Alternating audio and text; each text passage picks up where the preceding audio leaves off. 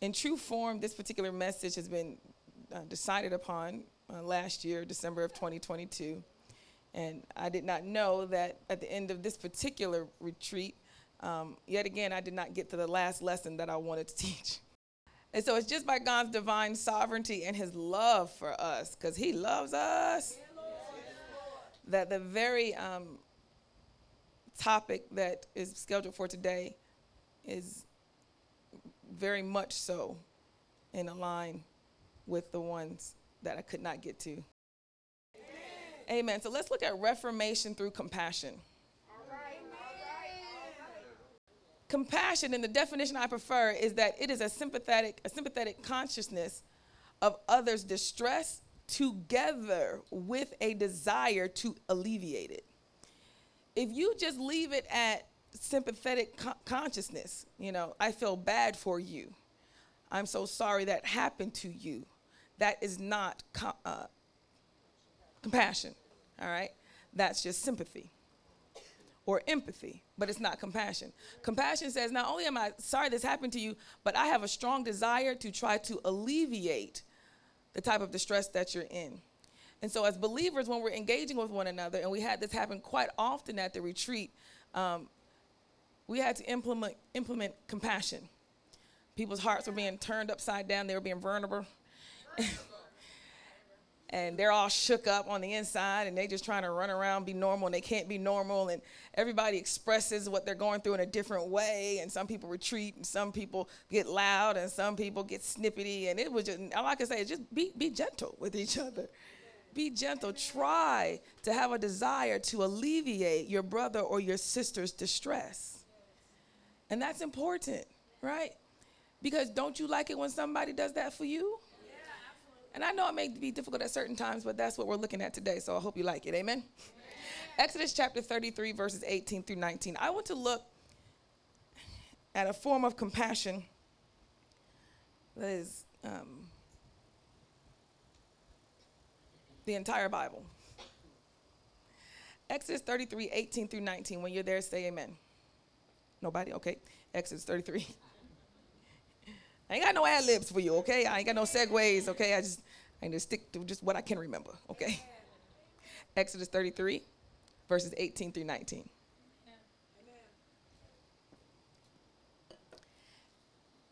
And he said, Please, he being Moses, show me your glory. Then he, being the Father, said, I will make all my goodness pass before you and I will proclaim the name of the Lord before you. I will be gracious to whom I will be gracious, and I will have compassion on whom I will have compassion. This particular engagement with Moses and God um, upon the, the, the, the, preparation of the exodus of the children of Israel um, out of Pharaoh's camp into the wilderness is where Moses is so enthralled with knowing Yahweh that he wants to say, Show me, show me your face, show me, show me the thing that defines who you are. You know, I, I see it, I see it, but now I want to see you face to face, right? And he tells him, I will.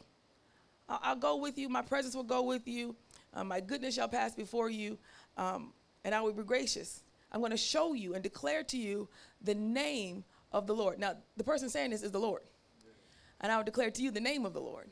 Right? He says, and I will have compassion on whom I'd have compassion on. The idea that Moses is saying, Show me your glory, is such a prophetic request that it took over 6,000 years for that to be fulfilled. Wow. And let's, let's look, at, let's look at, at this a little bit more. Because God says, I will have compassion, but I'm only going to have compassion on whoever I want. Hello? It don't mean he don't feel bad. But he does not have a strong desire after feeling bad to alleviate your distress. Hello? Like you know, if, if someone offended you, right? And they apologize, you say yes, and they say, I'm just so tore up about the fact that I did this, and you're like, yes. And I, apologize, you're like, yes. And you feel at that moment just apologizing and accepting an apology is sufficient. You don't desire it any further to go any further in trying to alleviate their distress unless you can see that that apology in action was sincere. Right? Um, there are times where people apologize, and I'll say, It's fine.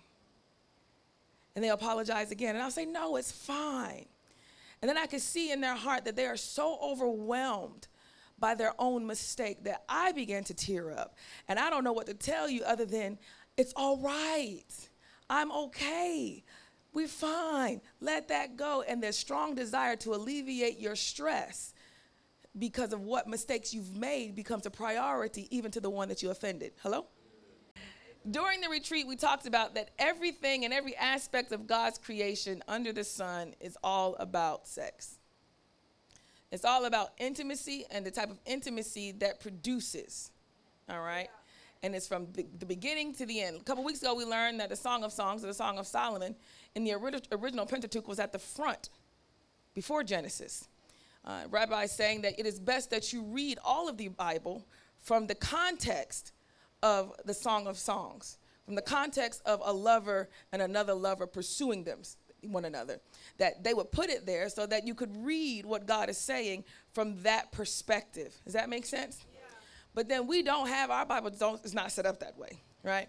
And we don't know that there was a context to which we were supposed to put every scripture in.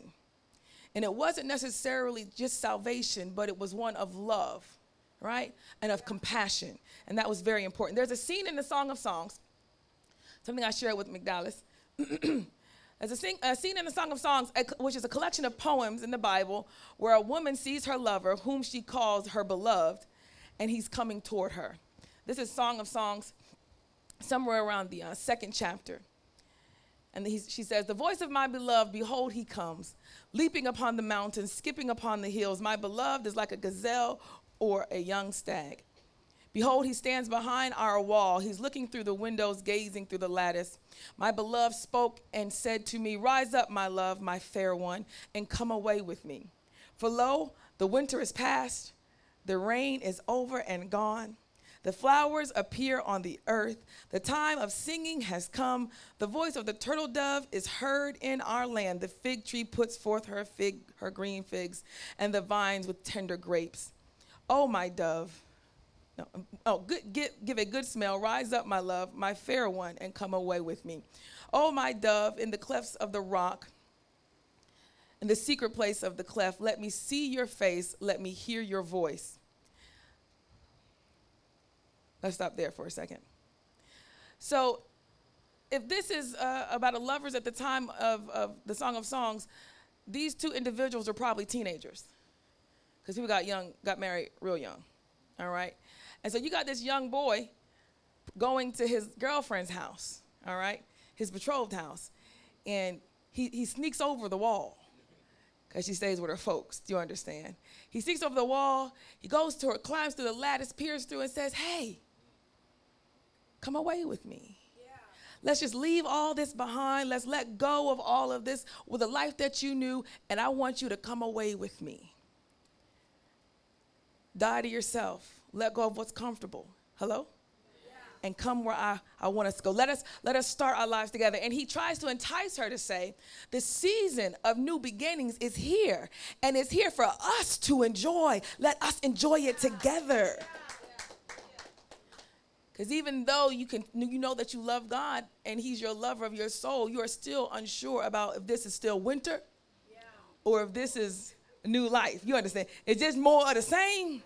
Or is this actually a new beginning? Hello? So he's trying to convince this woman of his life to, to come. Let's now, let's go get married. Let's leave together. Leave your folks' house and let's go. And her response to him, to make it brief, is I just got into bed. I just washed my hair. All right? I just got things settled. Don't act surprised, okay?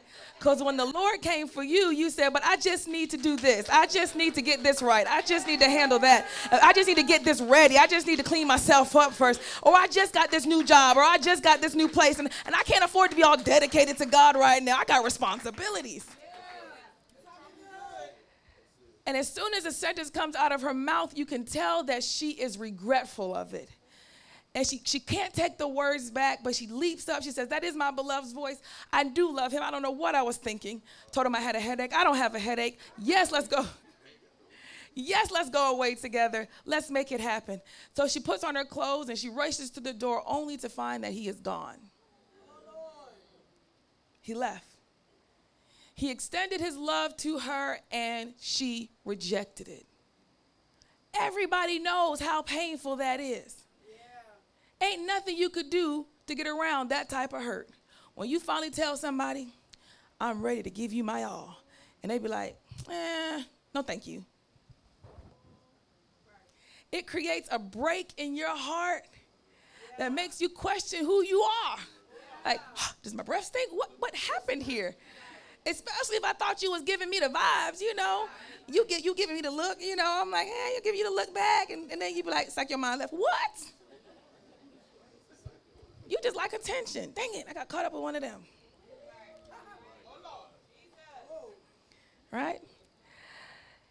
He reminds her that this is a time of new beginnings. Let's go. And she says she's just too comfortable where she is.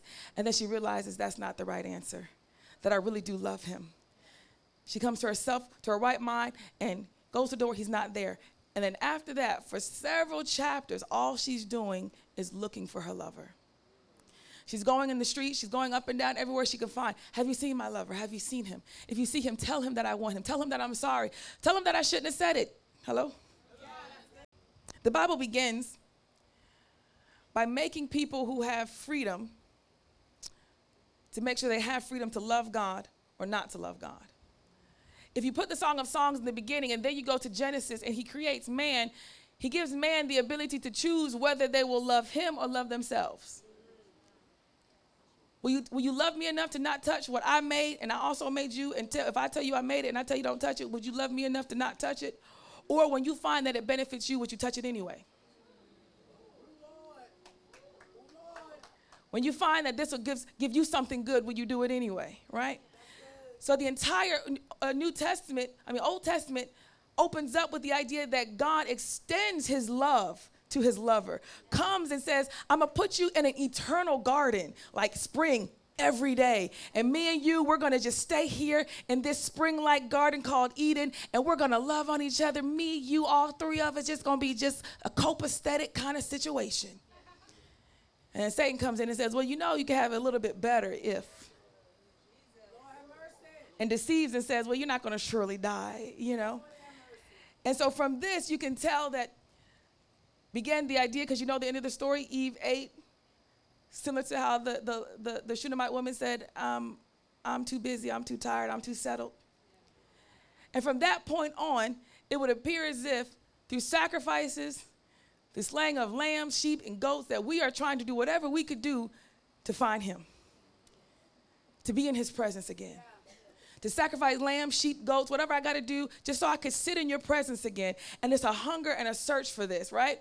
And so she keeps searching for this dude and cannot find him, right? Of course, at the end of the story, they get back together because that's what real love stories do.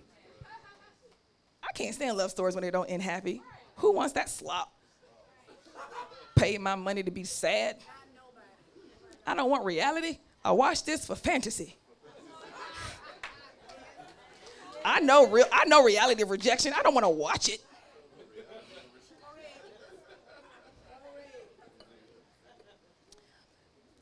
And we see this idea that when she finally realizes that I should go with him, He's already felt rejected. And this is the epitome of how God feels as the not only were they rejected him in the Garden of Eden, but as mankind continued to grow collectively, they began to reject God the Father. Do you understand? Where Yahweh began to say in his heart that he he pained that he even made man.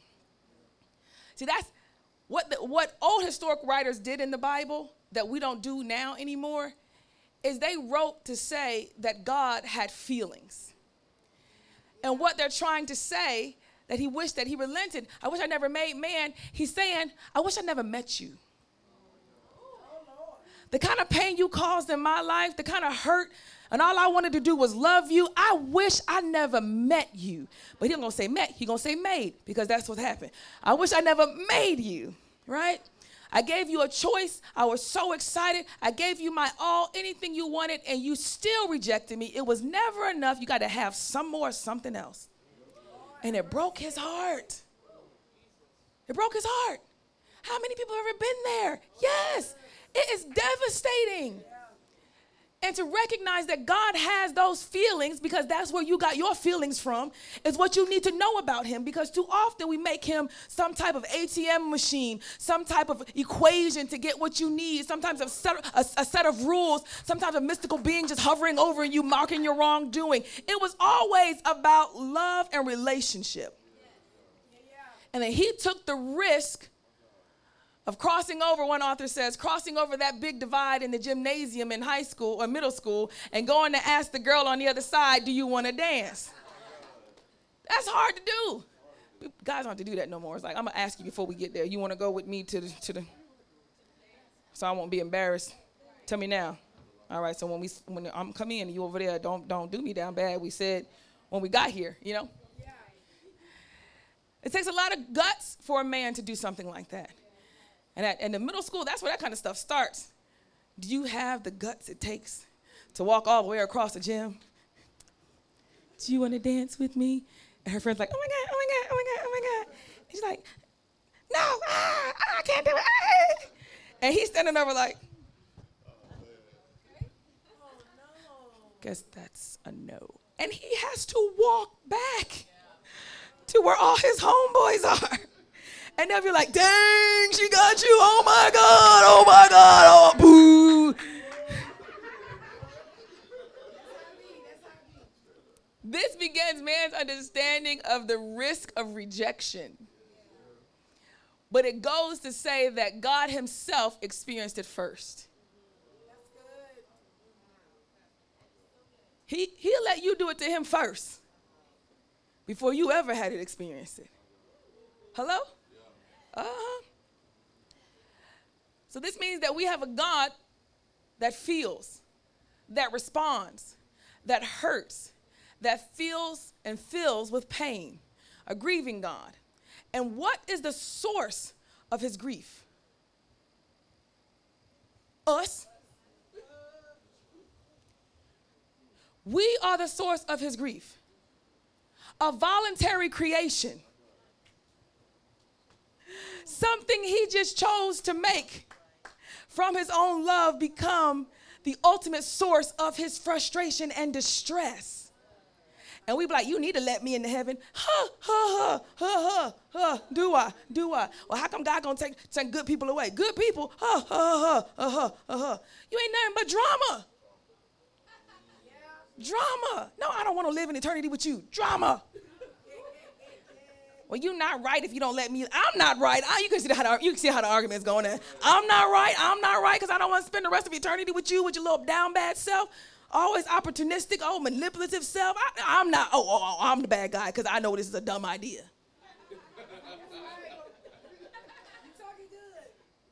Why would God send good people? Ain't none of us good, and it's clearly obvious that the people that's not going to go to heaven are the people that rejected Him continually and never stopped. Because he is a God that then pursues. He pursued you and kept pursuing you.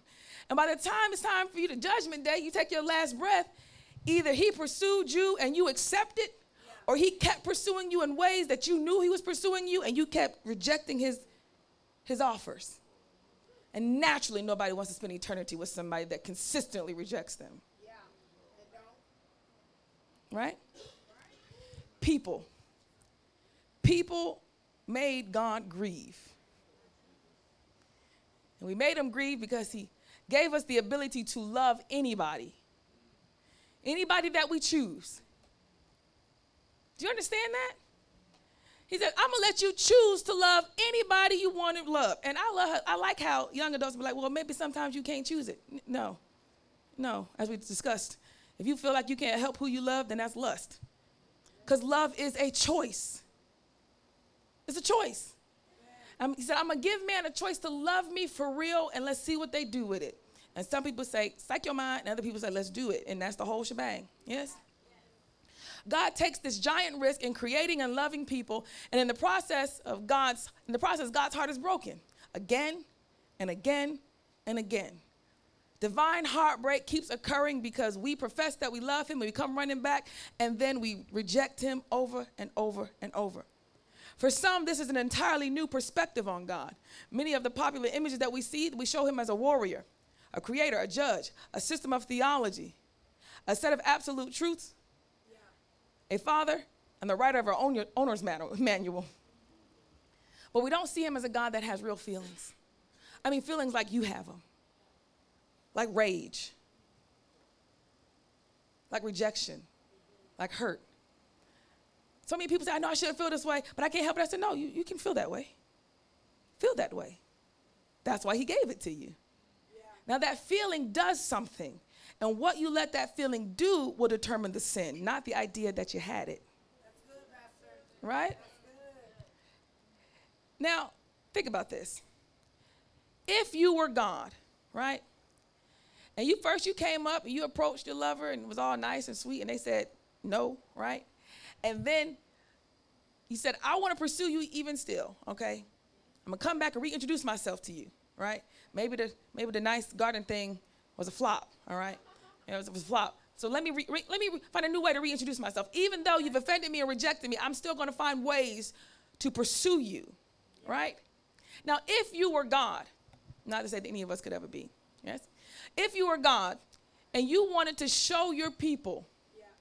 Your real self and how much you love them, right? If you were really wanted to show it, you wanted to move toward your own people and you wanted to express your love for the world in a new way, how would you do it? Because if you showed up in your power, if you showed up in your control, and if you showed up in your might, you'll scare everybody off. He was like, Oh, you rejected me in Eden? Now you coming to find me again? Come deliver us, set us free. He like, Oh yeah, you about to get all this today. What do you want? Don't you take another step further. Don't you come in my house. I ain't fooling up with you no more. And it's just, and everybody, ah, Moses, go talk to him for us. We can't handle it. We can't take it no more. Jewish rabbis uh, indicate that the first two commandments are stated by God Himself that you shall not have any other God before me. And after the first two, the running uh, consensus is they couldn't handle that much power or authority, and it frightened them so much that Moses wrote the rest of them. he, he was trying to talk to the first two, and we was like, oh my God. And you ain't gonna have another God before me. And what you ain't gonna do, you ain't gonna do. It. They were like, okay, you know what? I just, I can't, I can't, I can't handle this. So Moses said, And thou shalt not, and thou shalt not, and thou shalt not. The idea here is that you have a lover scorned because you committed adultery. And even though he loves you, there's new boundaries and limits that have been implemented within your relationship. Y'all don't want to help me today. And you're going to have a problem with the boundaries and limits of, thing, of our new relationship when you were the one that broke it? What's the new boundary? You want to let me tell you something. You're gonna take this sheet. Now I want the best one. I don't want the little raggedy one off to the side. I want the best one, and you're gonna sacrifice that sheep. You're gonna take. The, you understand what I'm saying? And this is kind of where the, this is kind of where the analogy goes, right? So if you showed up in your power, you would scare scare everybody off, right? They would hear your voice trembling on a mountain, and the earth start quaking, and they realize that I done messed with the wrong one.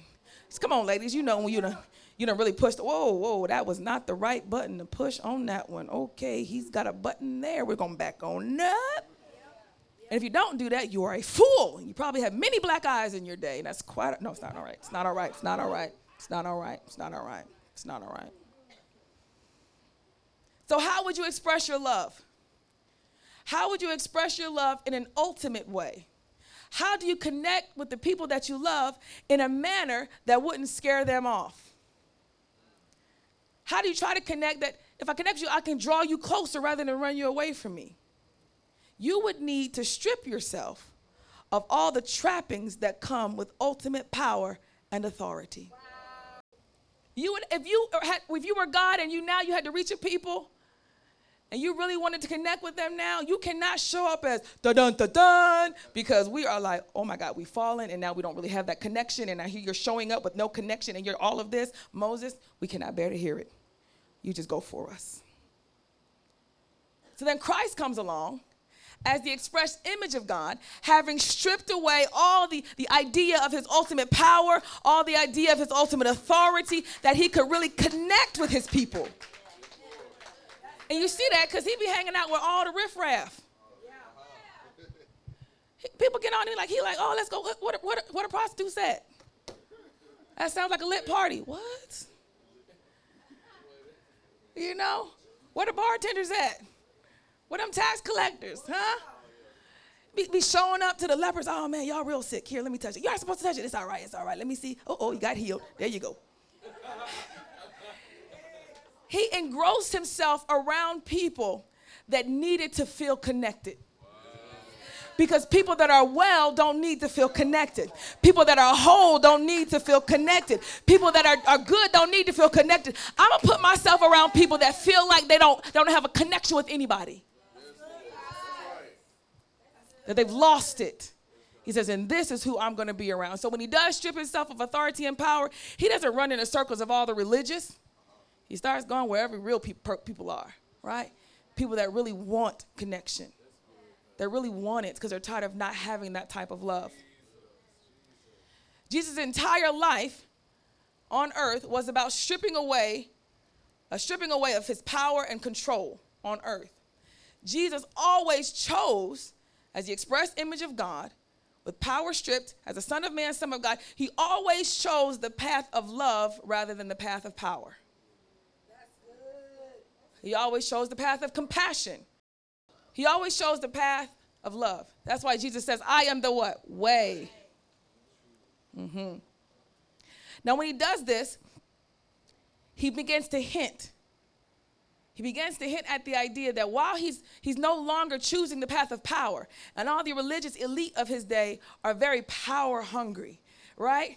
and he's healing people and setting people free. And they could only think because they are power hungry that all he's trying to do is assume more power. So that starts making them intimidated and scared. You understand? Because people will definitely claim that you're doing something you ain't doing because that's what they've been doing the whole time. And they feel like you're about to outdo them on the kind of mess that they've been doing to you. Ain't nobody doing that mess to you. That's what you're doing to me. Now you now you think I'm doing it to you. You're afraid that I might better at doing mess to you. I don't even want mess with you. So, because he doesn't choose the power, but he walks in the path of love, of humility, I mean, real low, going to the bottom of the social class, it would appear. Yeah. He begins to hint at the idea that there's going to be conflict with this. Because the people of power are going to feel scared by this person, this power of love that is still gaining momentum and it has nothing to do with his authority that he's gaining a following that's not because of laws, rules, and regulations. You understand? That he's gaining the hearts. And this is where Satan is messed up. Because when Christ came down, it's still the choice will you choose me or choose yourself? And when Christ shows his love, Satan gets angry and is upset because he wants everyone to not choose this path because it looks weak. And there are some weaknesses that are actually strong, and Christ is revealing that. And so now everybody is being threatened in, his, in Jesus' day, just as Satan's kingdom is being threatened, that more people are coming into belief of Christ, coming into the kingdom. And it's not because he's got a whole bunch of laws. Wash your hands, don't do that, don't do this. You know, bow down three times, turn this way. But just out of pure relationship, I love what you're saying. I love the, how you came to reach me, came to heal me, came to see about my family. Yeah. Let me let's let's rock together. And he says, I do want to rock with you. See, it's different than just come to my house and give me and make me a charity case. Y'all don't want to help me today. It's different if you say, Well, how much food do you need? And here, let me help you with some money. And here, let me give you that. But then when you do that and they say, Well, thank you so much, you be like, Well, can we hang out? You want to hang out with me? Because people are quick to say, Well, I'll let you go. I know you're very busy. You know, you're the only one you have to give me this money and I don't have no money, so you must be a very busy person. So I'll go ahead and let you go. And she says, I don't want to go nowhere. I came here for you. And when I came here for you, I recognized you had a need. And the need that you had, I recognize I can feel. But I came here pursuing you, my lover. I came here looking for you, my beloved. I came here just for you.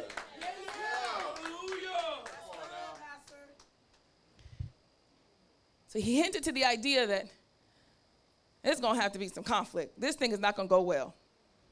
As we read in the Gospels, we find Jesus' message putting him more and more in conflict with the religious and political leaders of his day. His threatening, he's threatening power, he's threatening their power. That is what love does. It threatens the, the empires of power and control and wealth and manipulation. The things that Satan uses to build his kingdom, the idea of love threatens that. And it seems so odd that something so soft, something so meek, something so mild can take down whole establishments and principalities and rulers of darkness, and it's just love.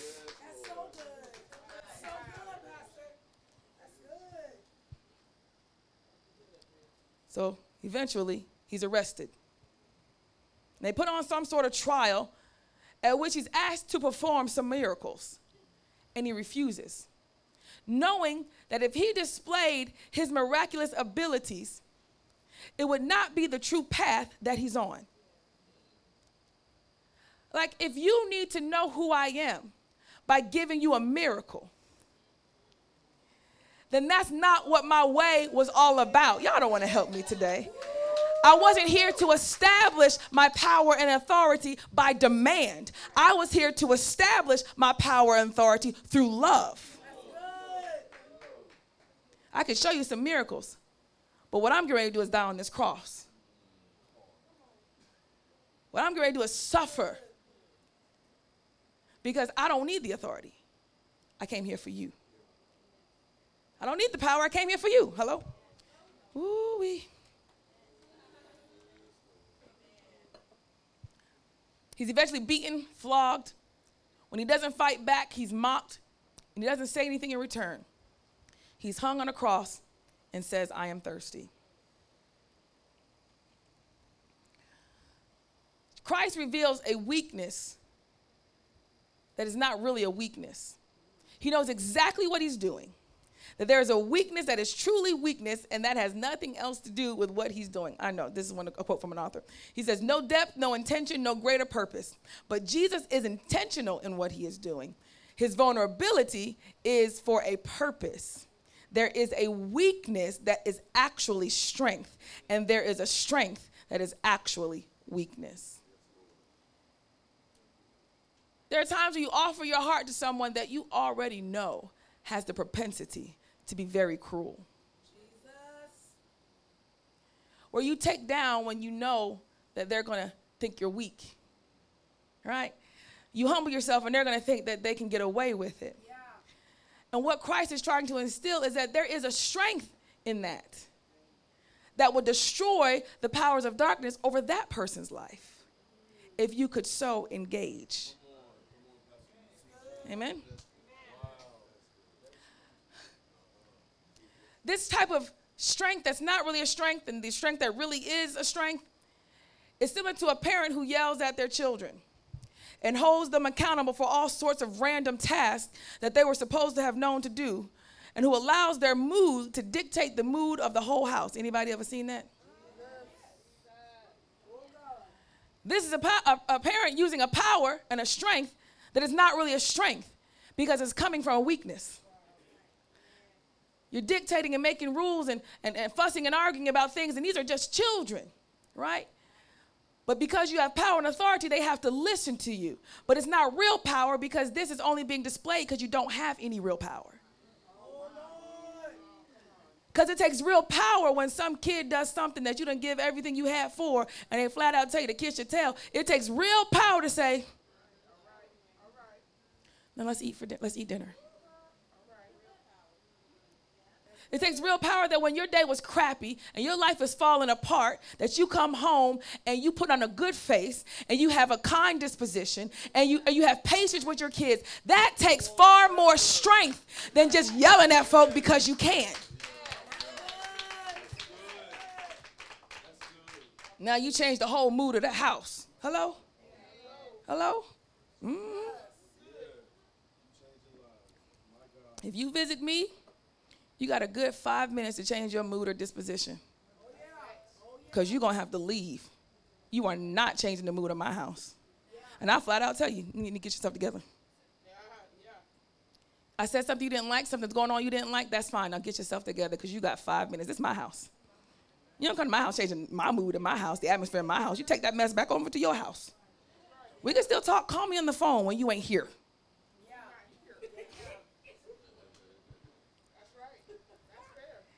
In Jesus' vulnerability, he shows how vulnerable the strength of power and corruption really are. If you think that you can do something with all these opportunistic and, and manipulative and rules and regulations, and then his love says, now those things are so weak. But with this type of love, people will die for Christ. That's how strong it is. And don't nobody want to die for the law. Hello? Go to Exodus again as we close. Exodus 33 18 through 19. And he said, Moses, please show me your glory. Then he said, I will make all my goodness pass before you, and I will proclaim the name of the Lord before you. I will be gracious to whom I will be gracious, and I will have compassion on whom I will have compassion.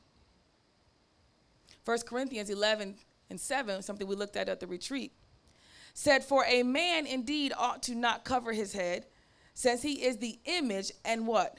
Glory, glory. of God. Moses said, Show me your glory.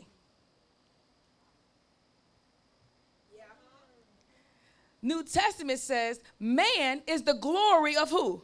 Of God. He says, So, what I'm going to show you is I'm going to let my loving kindness and my compassion pass before you. What he saw was Jesus passing before him. Never saw his face. All he saw was a man and the hind side of that man. You want to know my glory? This. You are my glory. This is what this is what I love. This is the best thing that ever happened to me. This is my glory. You. Just like a wife is the glory of her husband, he comes home proud and goes out to work proud. God says, You wanted my glory is this. Look at this. Look at this. Look at my babies. Look how lovely they are. He said, That's my glory but they look dirty. Okay, see, don't worry about that. Okay, because okay, the one I'm showing you is the one that did it did it, did it right. Okay, he the one that did it right. It says he, they, then they all gonna be shut up, shut up. By the time we get married, she gonna be spotless. Standing all over the house.